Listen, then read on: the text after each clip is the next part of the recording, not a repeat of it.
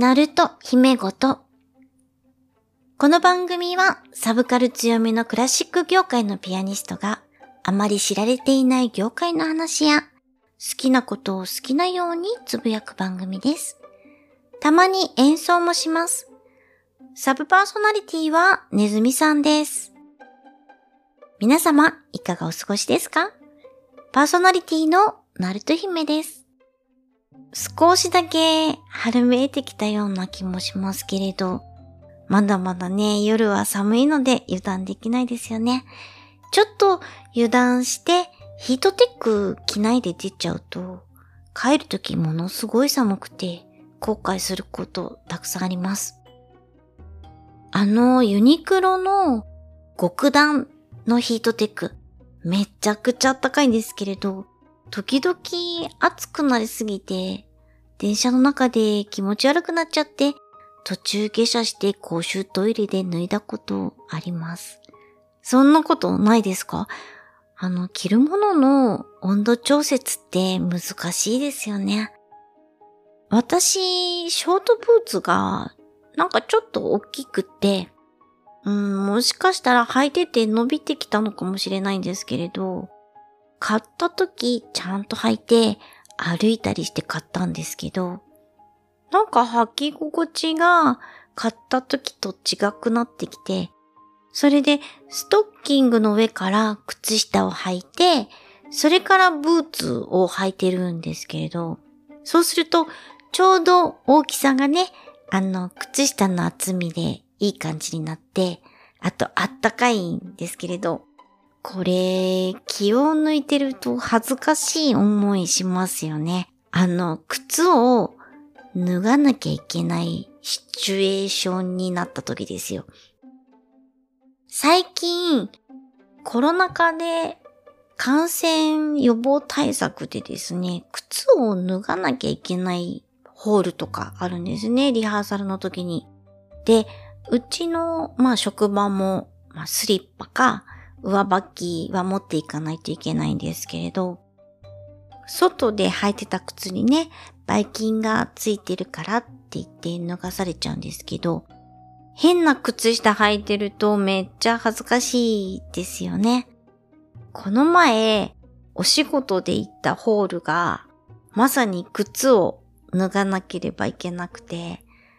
確かにね、上履き持ってきてくださいって書いてあったんだけど、すっかり忘れてて、上履きは忘れるわ、変な靴下履いてるわって、とっても恥ずかしかったです。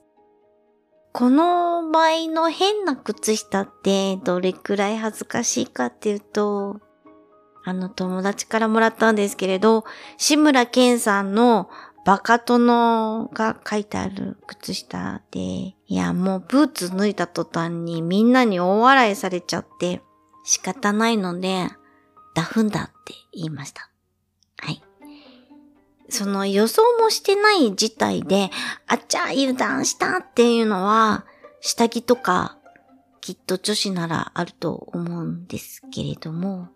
男子もあるのかな？勝負下着の時には誘われないのに、油断している時に誘われるってこれ何なんでしょうね。あの、ブラトップってお分かりですか？あの、カップがすでにこうついちゃってるやつなんですけれど、ブラジャーって後ろのホックがあるじゃないですか。で、ちょっとこう締め付けなくて、このブラトップってすごく楽で好きなんですけれど、それをまあ気が抜けている時に着てまして、そのいい感じになってしまった時にですね、こう脱がされる時に、これ初めてのタイプだって言われたんですけれど、そうなんでしょうかね。それからしばらく頑張ってブラトップやめてブラジャーにしてたんですけど、ね、また復活してしまいました。これから毎日女を忘れずに綺麗にしますって、こう、まあお風呂に入った時ぐらいは違うんですけれどね。はい。えー今日はちょっとだけ、まあ今ですね、クラシック業界で起こっているロシアのウクライナへの軍事侵攻への影響って言いますか、それをお話ししたいなって思います。そして最後にシンドラーのリストを引きました。これはスティーブン・スピルバーグ監督の映画でずっと白黒で流れるんですよね。でもちっちゃい女の子のお洋服だけが赤いっていうシーン。今でも印象にすごく残っています。ドイツ人のシンドラーという人がね、経営する工場があるんですけれども、そこで1100人もののユダヤ人が働いてまして、まあ、ユダヤ人を救った実話ですね。ここで流れている、まあ、有名なバイオリンのソロの曲があるんですけれども、実際サントラでユダヤ人のパルマンというバイオリニストが演奏してるんですけれども、とてもとても身に染みる演奏で、聞くたびに泣いちゃうんですけれど、今回はそれをピアノで弾いてみました。それでは移動中の方、療養中の方、お仕事の合間、それぞれのシーンでほっこりできますように、最後までお付き合い、どうぞよろしくお願いいたします。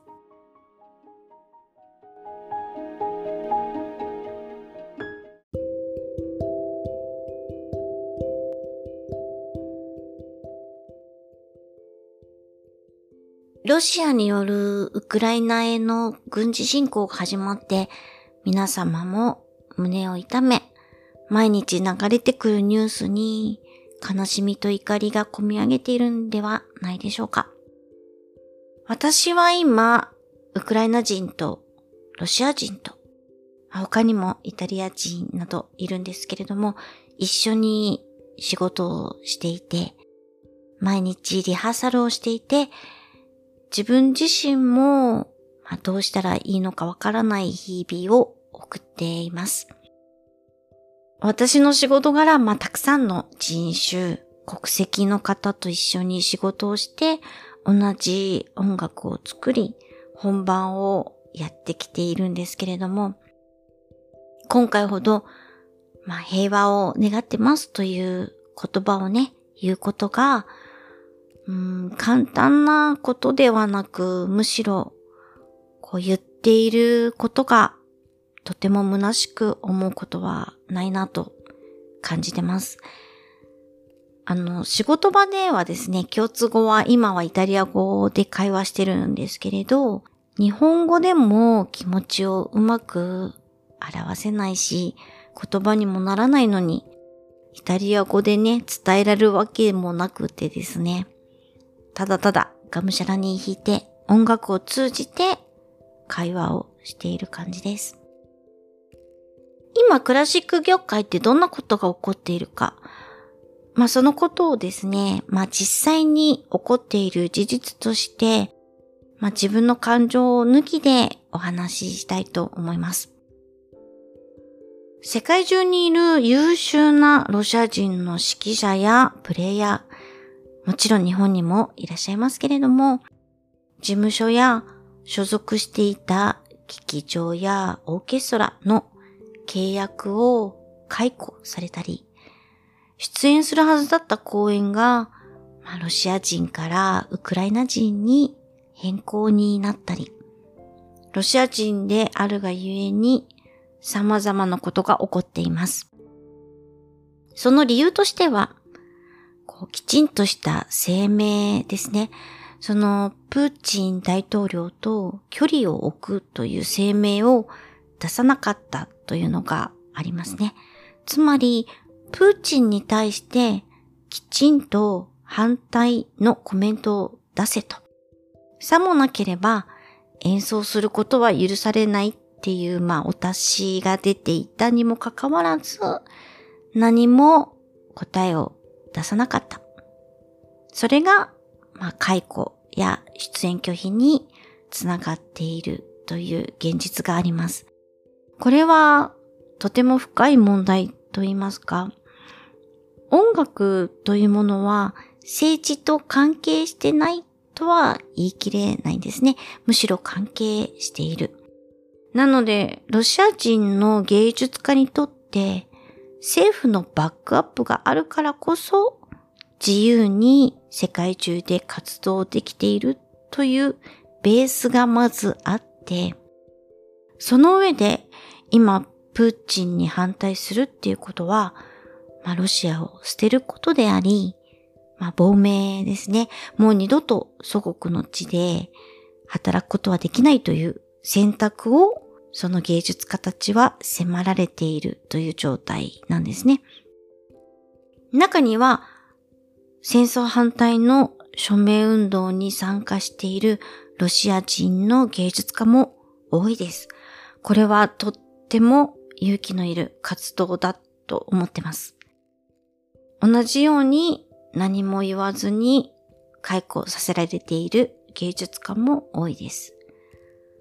その中でも、日本に来日公演をした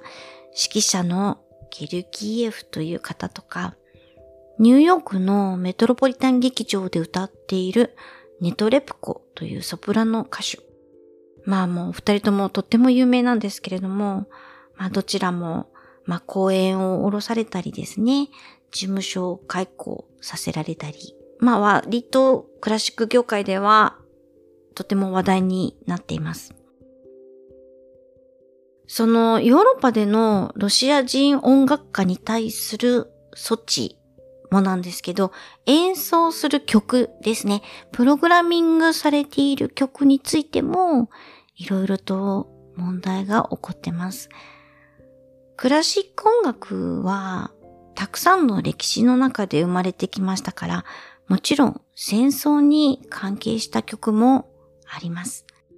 そのもの戦争というね、サブタイトルでついている曲とかもありますね。戦争レクイエムですとか。うん例えば、ショスタコビッチというね、ロシア人の作曲家がいるんですけれども、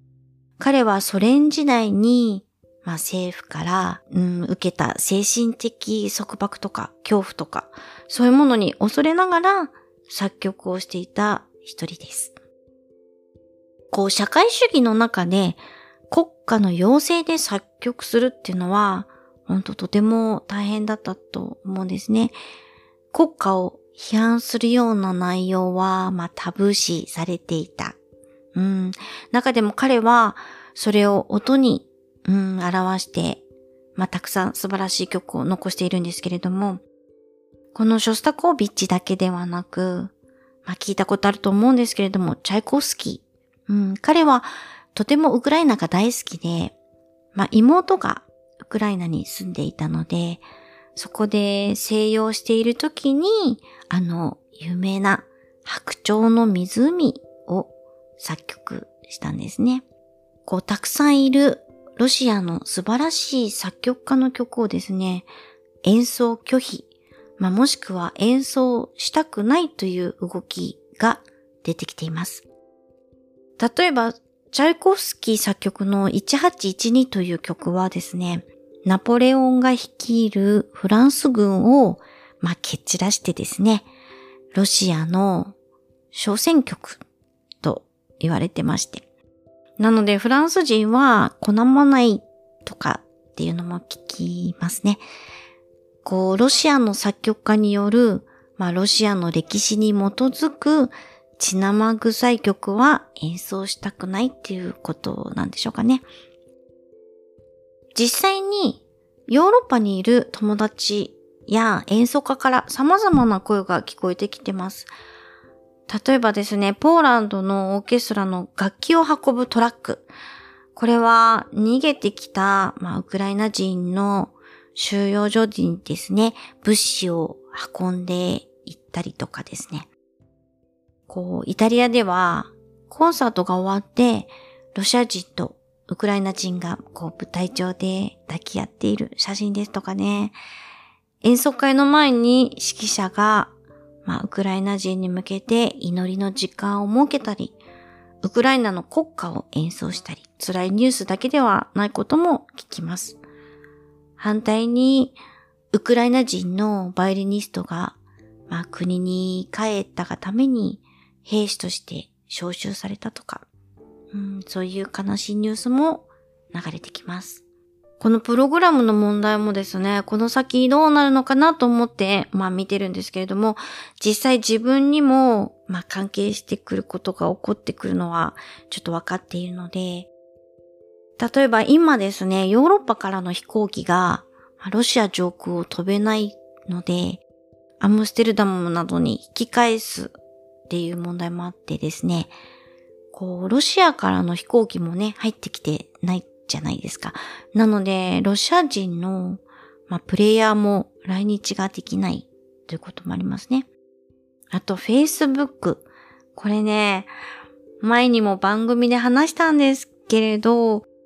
私、ロシア人と一緒にですね、前にお仕事をこうしてとっても楽しかったんですね。それから、こう、ロシア語ちょっとずつ勉強し始めてたんですけれども、で、今行きたいところはロシアだっていうのを、こう放送でも喋ってたんですけど、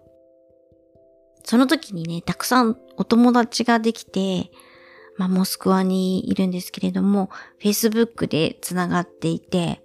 コロナ禍の間もですね、向こうの活動とか、まあ、こっちはこんなことしてるよ、みたいな、お互いに話をしたりしてたんですね。まあ、ロシア語じゃないんですけれども、イタリア語なんですけど。まあ今、全くもって無理ですね。ヨーロッパにいるロシア人は大丈夫なんですけれど、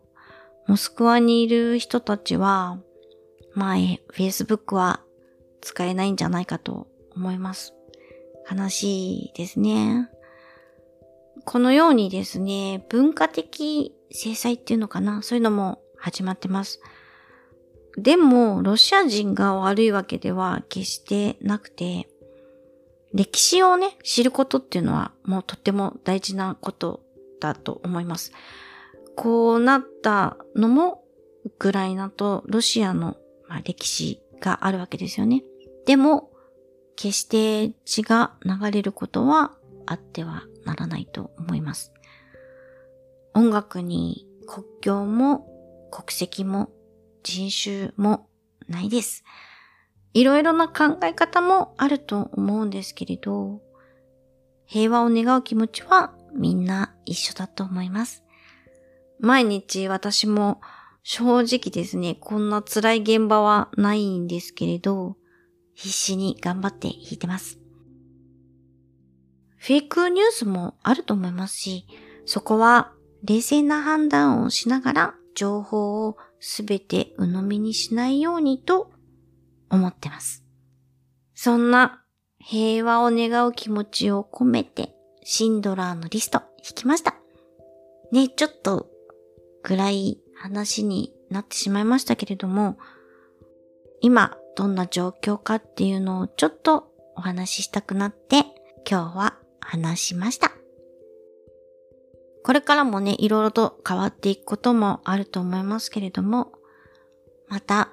その都度お話ししたいなと思ってます。ネズミさんもね、一緒に今度は楽しい放送もしたいと思ってますので、どうぞ次の配信まで楽しみに待っていてくださいね。お聞きくださりありがとうございました。それじゃあ、バイバイ。